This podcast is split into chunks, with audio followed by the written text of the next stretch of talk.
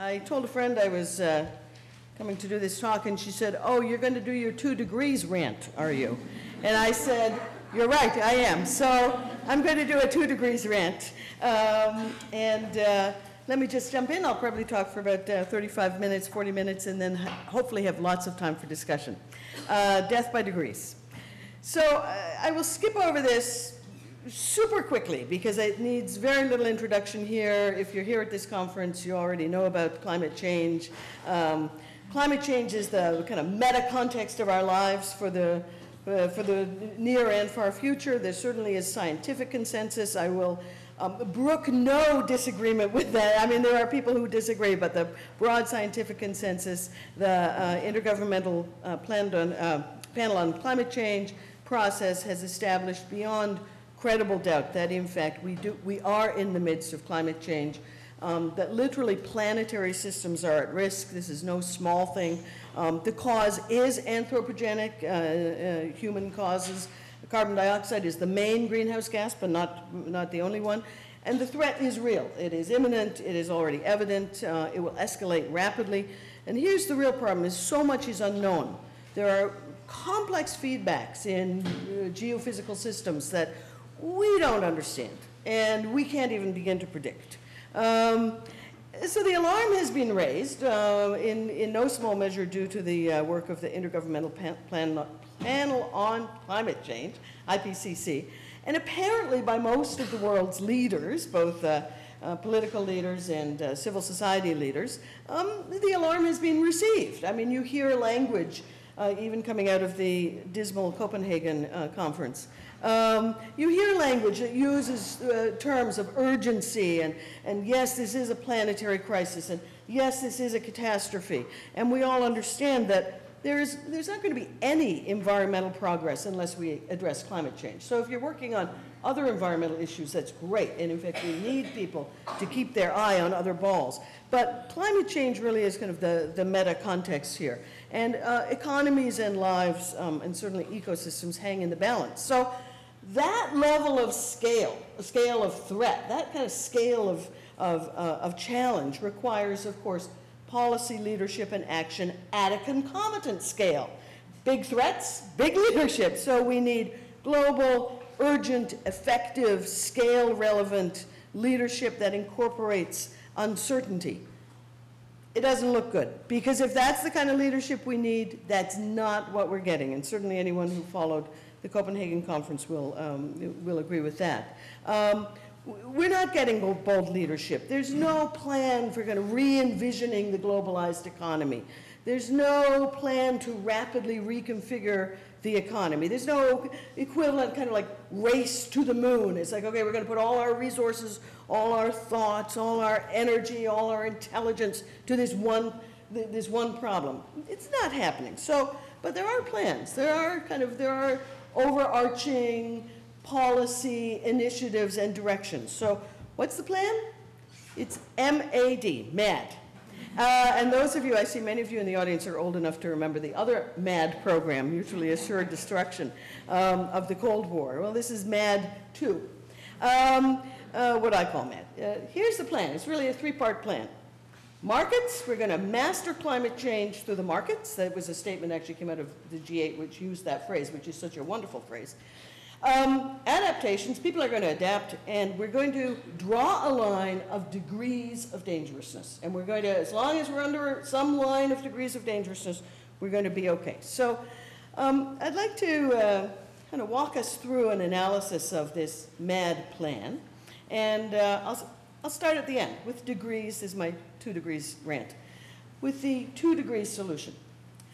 Many of you have heard, I'm sure, you're familiar with the notion, this kind of emerging consensus, that we're okay if the planet is warmed two degrees Celsius, so it's about 3.6 degrees Fahrenheit, um, uh, uh, beyond um, 1990 levels. So there's all this rhetoric about holding the line at two degrees before dangerous levels are reached. And that, uh, the dangerous levels quote actually came out of an EU conference. Um, Nicholas Stern, who's a very influential fellow. How many of you have heard of Nicholas Stern in climate change? Smattering. Nicholas Stern, he's this unlikely, someone called him the uh, kind of rock star of climate change. He's the most unlikely rock star you could ever imagine. He's a British banker, um, he's an economist. Uh, and he was um, asked by the British government in, hmm, where are we now? Um, probably late 1990s to um, uh, early 2000s, um, to do a kind of overarching report on the threat that climate change posed uh, to Britain, but to the world. And uh, Nicholas Stern's report, called, referred to as the report, the Stern Report, um, has become very influential. In fact, I would say the Stern Report is as influential, certainly for policy leaders and government leaders, as the IPCC process. I mean, if you put the Stern Report and the IPCC report side by side, those are the two kind of bookends of policy, um, kind of education and the, uh, that set the frame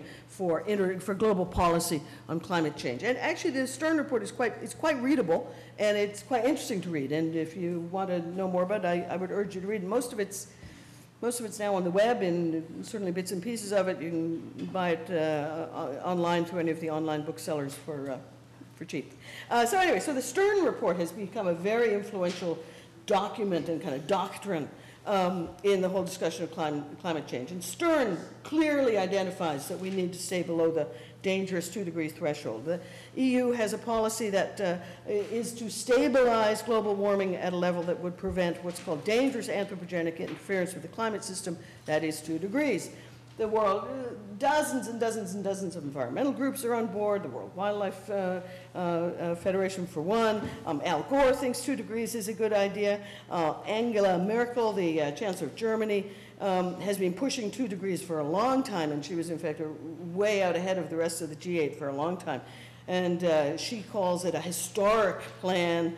Um, the Copenhagen Accord, um, uh, although everything about, that came out of Copenhagen is non-binding, um, came up with a non-binding two-degree target. So two degrees, kind of that's where people are saying, it's like, okay, as long as we can get to two degrees and hold on there, we're going to be okay. And uh, this is where my rant starts, just in case you know. it's unclear where this two degrees came from. I mean, it really is unclear. It, it's not ever explained. It's just kind of put out there. It's kind of this magic number, two degrees, as though somehow it follows in some natural way from the climate models. Well, it doesn't. It actually has no bearing on the climate models. But to say two degrees kind of gives this impression of precision. And it gives the impression that this is a target that is drawn from science and from science models. When you start to think about two degrees, though, it reveals this extraordinary hubris. I mean, there's absolutely no evidence. Even if you said, even if you said two degrees is a sane, scientifically sound, um, well thought out target, climate target, there's absolutely no evidence that we know how to hold the line at two degrees. There's no evidence that we can. The Earth is not like an oven that you can like turn it on to 350 degrees and then turn it off. I mean, there's notion that we can somehow like get up to two degrees and then hold is completely ridiculous. Um, it frames kind of as a policy backdrop. It, say, it frames the Earth as a machine. It's kind of like, oh, well, there's this oven, and we're going to put up two degrees, and then we'll stop it. Um, the environment, it absolutely frames the environment simply as a, as a system that we can master. But many people say, well, but you know, in the kind of the real politics of um, policy making and international agreements, maybe we need a target. You can't just say we want to prevent more warming. Maybe you need a target. So it's like, okay, maybe we need, I'm not sure we need that kind of target, but maybe we do. But in that case, why two degrees? Why not one and a half degrees? Why not two and a half degrees? I mean, why two degrees? And certainly as feminists, we have long experience with the relativity of danger. And so the first question, if two degrees is being put out there as the line beyond which there's too much danger, and before which it's not really all that dangerous, the first question that is a feminist asks is, well, dangerous for whom? First of all. And secondly is, so less than two degrees of warming is not dangerous? And when you start to deconstruct this two degrees, you start to see that it is a line defined not by climate science at all. It's got absolutely nothing to do with climate science. I, um, several months ago, I was writing an article, another rant about two degrees, um, and I uh, emailed a network of climate scientists that I know because I, I really was actually trying to pinpoint the historical emergence of this two degrees because it is a bit of a puzzle where it came from. I think I figured out as an Yale economist um, in the 1980s, but that's the first known known reference to two degrees. Anyway, so I emailed my, my, my friends in a network of climate scientists. I said, hey, hey guys, does anyone know where this two degrees came from? And um, I got back all these great answers. People say, well, you know, it's bigger than one and smaller than three. Or, you know, and someone said, well, you know, if you hold your finger up to the wind, it seems like a good number. I mean, this, this two degrees has nothing to do with climate science. And when you start to look at it, you see that, in fact, it is a line defined by privilege, power, and geography. Two degrees certainly is not good for flora and fauna. Now, again, before I run through this, this, this quick list, I need to say what I say at the bottom in, in bold. There is a high degree of uncertainty about specific thresholds. In fact, climate scientists are very reluctant to say what will happen at one degree of warming, what will happen at two degrees of warming. I mean, there's a great deal of reluctance. But in broad brush, we know that already at one degree of warming, we have flora and fauna rain shifts, um, increasing malaria, extreme weather events. Uh, whether today's weather is part of that or not, we don't know. Glacier melts, floods, droughts, permafrost instability, which is a really big problem for those of you who know about the role of permafrost in holding much of it, being a big carbon sink for the Earth. If the permafrost starts to melt, we're, we're done for. Um, Fish stocks decline, one to two degrees uh, warming, Arctic mammal species extinction, that's the polar bear, kiss that polar bear goodbye. Uh, one to three degrees, widespread coral bleaching, uh, perhaps some models say up to 80%, and coral mortality. Uh, about one and a half, two and a half degrees, extinctions predicted of 20 to 40% of known animal and plant species. At two degrees, some models suggest that in fact tropical forest ecosystems will collapse. And if you get not much beyond two degrees, you start to look at really significant ice sheet melts, sea level rise, global, um, global and atmospheric uh, collapse or reversals of uh, circulation systems, ocean acidification, coastal erosion, Arctic ecology shifts, and small island submergences. Bye-bye small islands. Um, so two degrees of warming is not actually a very um, uh, salubrious target for most of the world's uh, flora and fauna. It's not good for most people in the world either.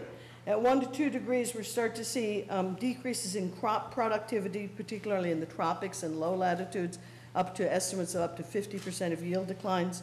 Um, at two degrees, you start to experience severe water short shortages, perhaps up to, up to a billion people affected, um, 40 to 60 million more people exposed to malaria, and um, as Janet said, I, and I'll talk about this briefly a little later, I've been doing a project in Mozambique um, and they're seeing malaria spreading into areas where it hasn't before. And um, it's a very serious um, illness. I think sometimes in the West we think of malaria as you know, a relatively minor problem that makes you sick, but you get better. But for millions of people, it's not the case. Millions of people die from malaria.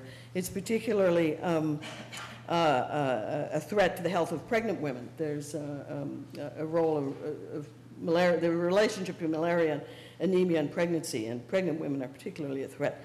Um, many millions of people subject to coastal flooding. Small island states are already affected, and in fact, the Organization of Small Island States um, is asking for a 1.5 degree threshold. Um, they have rejected the call for a 2 degree threshold. Um, it isn't good for Mozambique, as say I pull out Mozambique because that's an area that I'm currently working in, or most of the poor countries of the world. And in fact, the leader of the G77 uh, group, um, the underdeveloped nations group uh, at Copenhagen said that two degrees condemns Africa to death. Um, so maybe it's actually only if you're sitting in Bonn or Paris or Washington that two degrees seems okay, because it doesn't seem okay to all those other people and plants and animals. So who is two degrees okay for? Well, the two degree complacency. The reason why everyone's like so excited about this two degrees, because it's a target that seems reasonable. Of course, it's not, but anyway. Um, uh, is based on a kind of underlying confidence in climate models that suggest, bingo, that the impacts of climate change will not be evenly distributed and that the poorest countries and the poorest people are going to suffer most and first.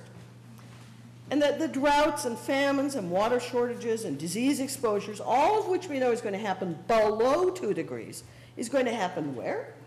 Going to happen, well, in Africa or the low latitudes or the tropics or the small islands, um, and of course, among the who's going to be affected, um, women disproportionately so.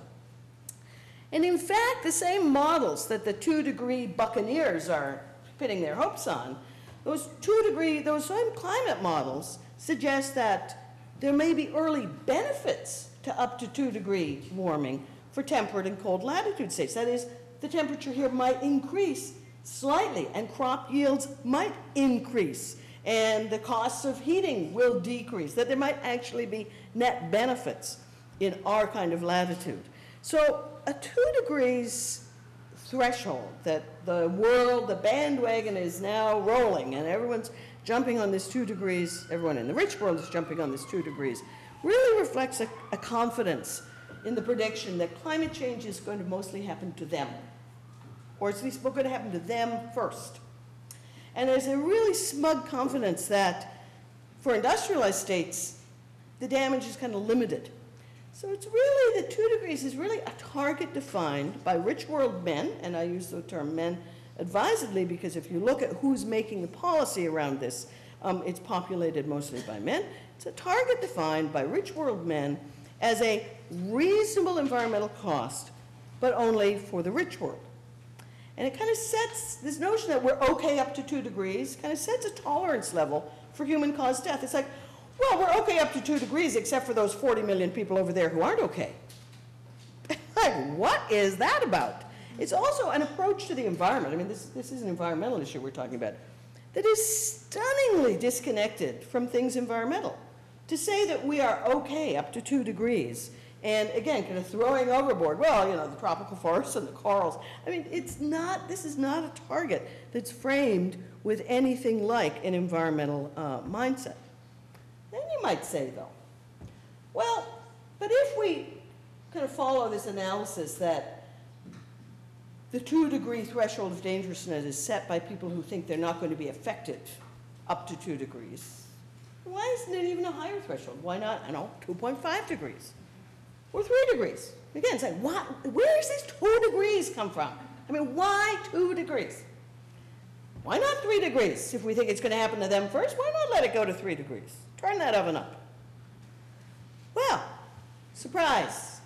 If you look at the models and you look at the Stern report and you look at the IPCC report, about two degrees is when them becomes us. The point at which regional changes start to spill over borders, and this is the Stern Report 2006. This is a quote from the Stern Report. The impacts of unabated climate change, that is an increase of three or four degrees and upwards, will be to increase the risks and costs of these events very powerfully. These events, he just listed some of the negative effects of climate change. Impacts on this scale, meaning at three or four degrees, could spill over national borders, exacerbating the damage further. Rising sea levels and other climate-driven changes could drive millions of people to migrate. Oh my God, the poor people of the world are going to be uprooted, and guess where they're going to come? They're going to come and try to invade us but not up to two degrees. Up to two degrees, we're okay. But in fact, if you read through the IPCC models, which does not make any policy suggestions whatsoever, the IPCC tries to situate itself as neutral. We know the problem with neutral and objectivity, but it tries to situate itself as just, just the facts. It doesn't make policy, but if you read the IPCC reports, two degrees is roughly the point at which the model suggests that global changes, the really big changes, the circulation systems, the current circulation systems, the melting of the ice sheets, is going to supersede regional. Up to two degrees, it is in fact predicted to be mostly regionally and geographically specific changes. Then, also what we find is that at two degrees, this kind of faux scientific rationality meets the reasonable economic man, a meeting on the plane of two degrees. Again, looking at, and the, the reason I keep mentioning Stern is he is enormously influential. And in fact, economic models are what are driving policy on climate change, much more so even than, than climate models. So two degrees also turns out to be the point at which the economists think that the cost to industrial powers of mitigating, of changing our economy, of changing the way we do business are reasonable. So Stern again, the review, his, his review, estimates the annual cost of stabilization at 500 and 550 parts per million carbon dioxide. It's up to two degrees. We go through all the first sentence. Uh, up to two degrees is a level that is significant but manageable. That is, if we allow ourselves to go to two degrees in this framework, in this cockeyed framework of two degrees, that it's going to cost us, but the costs are manageable. Anything higher, meaning in fact setting a lower degree threshold, would substantially increase the risk of very harmful effects while reducing the expected cost of mitigation by comparatively little. Aiming for the lower end of this range, i.e. a smaller tolerable temperature rise, would mean that the cost of mitigation would rise rapidly. Anything lower than a two degree warming target would certainly impose very high adjustment costs in the near term. So in other words, to pull in tighter and to say, as the small island states say, one and a half degrees. Stern says, too expensive. Too much disruption to our economy. And then we get another aha moment. Stern continues, and Stern is not the only one here. There's money to be made. There are significant new opportunities across a wide range of industries and services. Markets for low carbon energy products are likely to be worth at least 500 billion by 2050 and perhaps more. Individual companies and countries should position themselves to take advantage of these opportunities. So what Stern is saying is, here's the really good news, guys. If we let ourselves go up to two degrees, it's a manageable economic cost for the industrialized states. Anything above that is too unmanageable. And best of all, we can make money. And so to market we go. And so the market has become the primary framework for apprehending climate change. In fact, Stern says climate change. This is one of this is a quote, one of my favorite quotes that gets me so like exercised um, in his introduction. Climate change presents a unique challenge for economics. It is the greatest and widest ranging market failure ever seen. Climate change is a market failure. But this is one of the leading lights in climate science. So now we're entering the brave new world of carbon emissions marketing. So the solution to this problem, as set up by Stern and international policymakers, is to say we'll go up to two degrees, it won't cost us too much, the damage will be over there, and we can make money. But if we frame this as a global emissions problem, and if we redistribute pollution around the globe, then in fact we can continue to do business as usual here. Does anyone know about these carbon markets? Are we going to uh, talk about them? Right, you, you know these carbon markets. So here's the idea of global carbon markets. There are two main solutions that are offered by global carbon markets. One is offsets. So rich countries or rich companies pay poor countries to offset, to store carbon. So you pay poor countries to keep their forests um, so that the forests will act as global carbon sinks. The second main model of a market solution is to buy credits, in effect, that will allow you to pollute. So if a country such as Mozambique is not polluting, not contributing much to the greenhouse gas, global greenhouse gas budget, uh, a country such as Germany, or the United States, or France, could pay for their unused pollution credits. That is, everyone gets the right to pollute. You get the right to pollute. And if you're not using yours, I can buy it from you. So the notion of trading emissions credits is what's at the heart of all this cap and trade. Now, suppose there's supposed to be a cap so that in this room, everyone gets a certain number of credits to pollute, and if you're not using it, I get to buy yours. And supposedly there's going to be a cap that will slowly lower so that over time we will collectively reduce our total pollution. Most of the trading uh, schemes have no cap on them, though. It's just trade. It's just like, well, we got all this pollution going on. You're not using yours. I'll take yours. And that means I don't have to change my way of life at all. Good news, I can keep on polluting. And you're not polluting, so that's fine. You get some money from me. You don't pollute. And in fact, there's the Carbon Expos. This kind of brave new world of Carbon Expos. This was from the 2007 Expo report. This kind of breathless excitement. Carbon Expo is the leading global trade fair and conference for emissions trading and carbon abatement solutions. World Bank is co-hosting, taking place in. Now in its fourth year, this cornerstone event is the largest gathering of the GHG carbon market. This is like nuts. I mean, in some way, you know, often as a, as a teacher, I'm sure other teachers in the room use this example. If you, if you imagined you had to explain something to a Martian, and you had to, like, someone who totally had no context, you had to make it make sense, you could not make this make sense.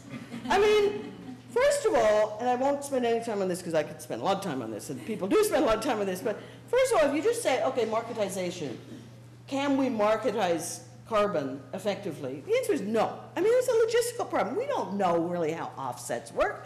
We don't know how carbon sinks work.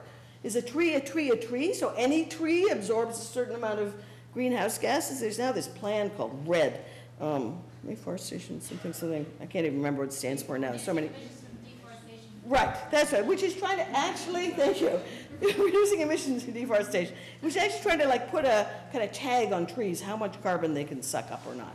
Um, you know, I, I had a project in Costa Rica I was involved with, and they were making money, they were happy, they were making money from these offsets, they were making money from their forests, and uh, uh, they even had a plan where in, in Canada, on your car, for your car, you could buy a bumper sticker for, I don't know, a certain amount of money, twenty-five dollars or something, buy a bumper sticker that said you're offsetting the pollution from your car.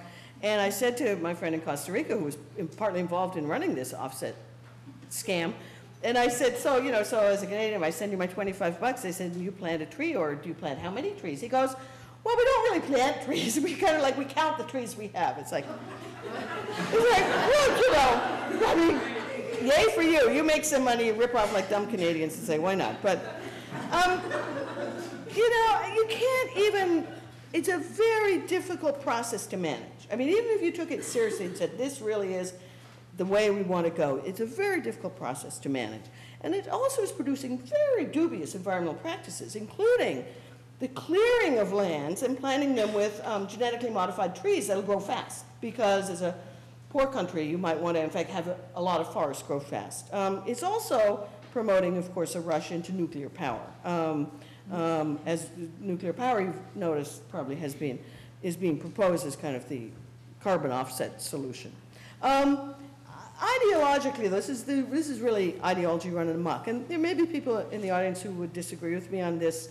Um, there are certainly serious, serious-minded people who can make a convincing argument for carbon trading.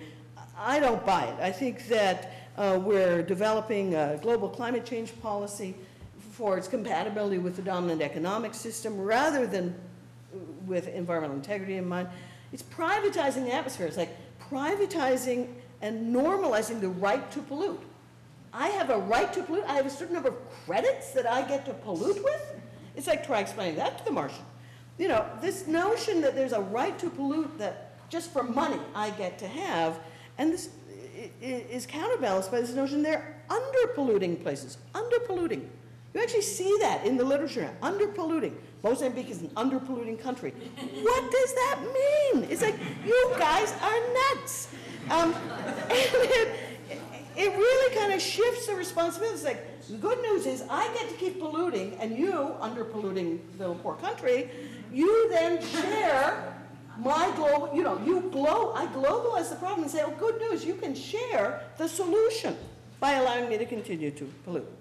Um, it also really substitutes for global responsibility of the rich for the, for the poor. And in fact, UNEP, the United Nations Environment Program, has suggested that carbon markets could supplement or even replace aid and debt commitments to Africa. So that's even better news for the rich countries because I get to foist my pollution off, plus I have an economic justification now for not sending aid to the poor world. Um, and it really sustains, in my view, it sustains the dominance of industrialized nations. And the underdevelopment of poor countries becomes their asset. It's like, as long as you don't develop and you don't use your pollution, that's really good news for, the, for, for me. And uh, feminists need to be careful here about when underdevelopment is defined as an asset. Um, oh, this is a quite well-known and reproduced cartoon that I love, uh, which is this big uh, developed countries smoke belching guy, I think with a cigar saying, yo, amigo, we need that tree to protect us from the greenhouse effects. Um, there's really scant evidence that reliance on markets protects ecosystem. I mean, this rush into markets is not based on any credible expectation that markets will protect ecosystems. Um, and there's no reasonable expectation that I can see that we can tackle climate change while we maintain business as usual. And that's, but that's the marketing approach. Um, and at its root, the economics assumption, is that the market is a panacea for all ills. And I think, in, in my view, the economics rationality is an impoverished rationality. It's really not suitable for environmental challenges. And, and after all, I would argue, and others argue, that it is the soulless rationality of the markets that got, that's got us into environmental trouble in the first place. And this is perhaps a particularly good moment in our collective lives to be critical about the promise of markets. So what's a girl to make of all this? And I'm just going to run through this very quickly because there are rich, deep literatures in all of this. So what do we know? We know that capitalism is gendered. We know that markets are gendered. We know that market mechanisms are gendered. We know that market winners tend mostly to be men. Women have been on the downside of global marketization. When the basis for sustaining life and livelihoods is commodified, women will be particularly disadvantaged. And the confusion of a market policy and a social policy has never been good for, for women. What's good for markets is not necessarily good for people or the environment. Um, and in fact, there's a strong thread in much of this discussion about winners and losers. Okay, think of the Martian again coming down. Winners and losers. There's a strong rhetoric of climate change as an opportunity. And this notion that, well, there are going to be climate change winners, there are going to be climate change losers, and if you play the market right, you can be on the winning side. And in March 2007, for example, I was horrified by this. The head of the World Resources Institute, which is a highly respectable um, and respected uh, institute, but the head of the Resource Institute, Jonathan Lash, co-authored a, an article in the Harvard Business Review entitled Competitive Advantage on a Warming Planet. This is an environmentalist. This is the head of an environmental organization. companies, and this is one of the quotes from the other, companies that manage and mitigate their exposure to climate change risk while seeking new opportunities for profit will generate a competitive advantage over rivals in a carbon-constrained future. The notion, this is a notion that really can only be in, embraced by people who think they're going to be winners, right? This notion that we're going to game the system and we're going to come out on top. And I think that particularly right now, as we're looking at the global economic system in crisis, the same masters of the universe who destroyed the global economic system are destroying uh, the climate system by trying to game it.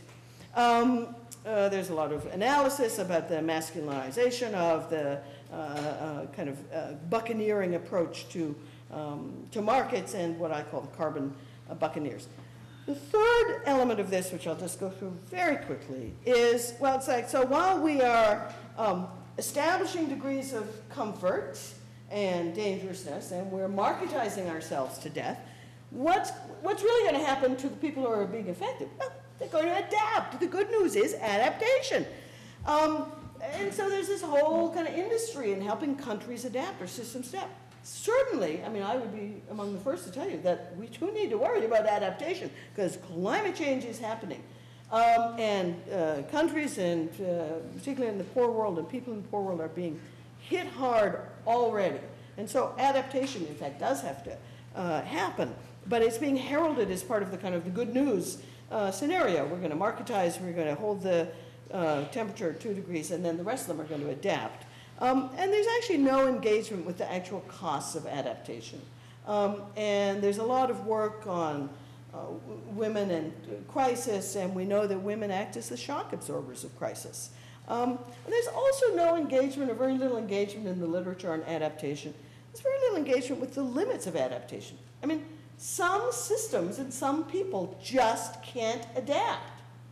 I mean, polar bears just can't adapt. There is nowhere for them to go in the next 30 years. They can't like morph into a new species in 30 years. Um, island states just can't adapt. You can't build seawalls high enough to protect Tuvalu.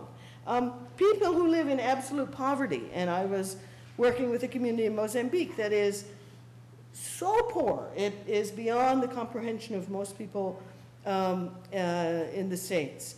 People who live in absolute poverty cannot adapt. Um, uh, and the most bankrupt idea of this whole kind of ball of wax is the notion that market incentives are needed to take action on climate change. I've had many serious, kind of intense, earnest discussions with people who say, yeah, but Joni, you're so, you know, you're so unrealistic. And market incentives, we need market incentives, because without market incentives, things won't happen. And I say, and the incentive of not destroying the planet is not enough of an incentive? What about the incentive of not putting hundreds of millions of people and the large share of the planetary ecosystems at risk? That is not enough of an incentive. We now need a market incentive. If that's the case, I think we're in uh, more trouble than any of us realize. Okay, so let me end briefly by saying, what do I think feminists can contribute to this, other than occasionally going off on rants? I think it is a, a, time-honored and important feminist role to say the emperor has no clothes, that we can challenge this. We certainly can challenge the two-degree target. We certainly can challenge the market. Um, we certainly can challenge carbon, carbon marketing um, because I now hear carbon marketing talked about as though it's kind of the the normal, expected, kind of rational, of course we're going to carbon market. And again, and it's very important in my view, stand up and say, you guys are freaking nuts if you think that carbon marketing is going to get us out of this. Um, I think we have experiences uh, from uh, women's lives elsewhere that the marketization of life does not actually um, generally produce uh, positive outcomes. I think we need to challenge our brothers and sisters in the environmental movement to account for their complicity in this. I was shocked when I saw that article by Jonathan Lash trumpeting the climate losers and winners. I actually was shocked. Um, um, and so I think those of us who are engaged in environmental movements, as many of us probably are, I think that we are well positioned to, to raise challenges. I think that we need to insist that women and feminist perspectives be integrated into global climate change policy discussions. Um, I, I, think we're going to talk about this later, but women are very much on the margins of this whole international um, discourse and debate. Not that, I mean, women can be as stupid as men. we all know that. Not that just putting women in the room is going to make everything perfect, but you need a diversity of opinions, and you certainly don't just need women, embodied women, you need women who have feminist perspectives and men who have feminist perspectives. And I think we need to articulate clear policy alternatives. So what are some of those policy alternatives? And I'll end on this note. Well, there are a lot of kind of non-market principles of environment, and one principle is the do no harm principle. There are precautionary principles that if you don't know what's going on in the ecosystem, you stop until you do know more. Um, there's a whole kind of caring tradition in economics. Nancy Folbre uh, has developed this um, particularly, but uh, there are lots of people who are contributing to this. There are notions of mutual responsibility, but these are not considered to be serious policy frameworks. These are feminized policy frameworks. If you try and walk into a climate change policy meeting and start talking about caring, you're not going to get anywhere. I mean, you will be looked at like you're the idiot. Um, and so in some ways, the, the whole kind of discourse is turned on its head. The people who do talk about caring and environmental responsibility and precaution and do no harm and the incentive of not destroying ecosystems are considered to be the irrational outside, the irrational kooks. Whereas people who talk about carbon marketing and um, two degrees of safety are considered to be kind of the rational centrists. And so there's a, a real distortion um, in the way that our discussion is framed. Um, and, and I'll end here just saying, one of the things we can do is just say no. We can cap and not trade carbon. I mean, regulations do work. Social policy regulations have a time-honored history of working. The, for example, anywhere else other than the United States, when there is a perceived need that a common good needs to be protected from unrestrained marketeering, as in healthcare, it is done. We regulate all kinds of things. We don't need to trade carbon. We can just regulate it. We can just cap carbon. There is evidence that strong, credible regulatory action works. Is that a policy proposal that's going anywhere? No. but that doesn't mean that we can't hold on to it as a viable alternative. So um, I think that we're in really big trouble. I think that um, there is time for um, strong, robust, uh, well-intentioned action on climate change, but there's not a lot of time.